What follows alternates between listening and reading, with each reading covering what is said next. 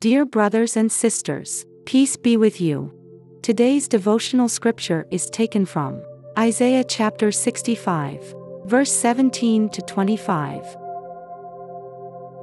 See, I will create new heavens and a new earth. The former things will not be remembered, nor will they come to mind.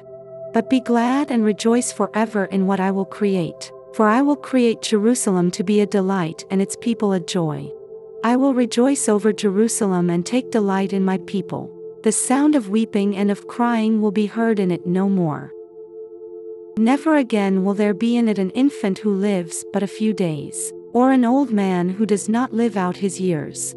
The one who dies at a hundred will be thought a mere child. The one who fails to reach a hundred will be considered accursed. They will build houses and dwell in them. They will plant vineyards and eat their fruit. No longer will they build houses and others live in them, or plant and others eat.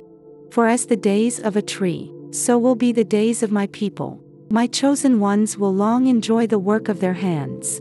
They will not labor in vain, nor will they bear children doomed to misfortune. For they will be a people blessed by the Lord, they and their descendants with them.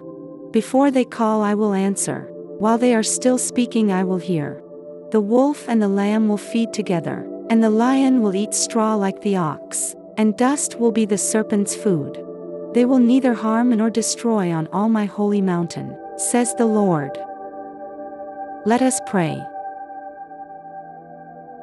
Risen Lord Jesus, replace our fears with boldness, our doubts with certainty, and our unbelief with faith. Amen. May the resurrection of Jesus give you joy and hope.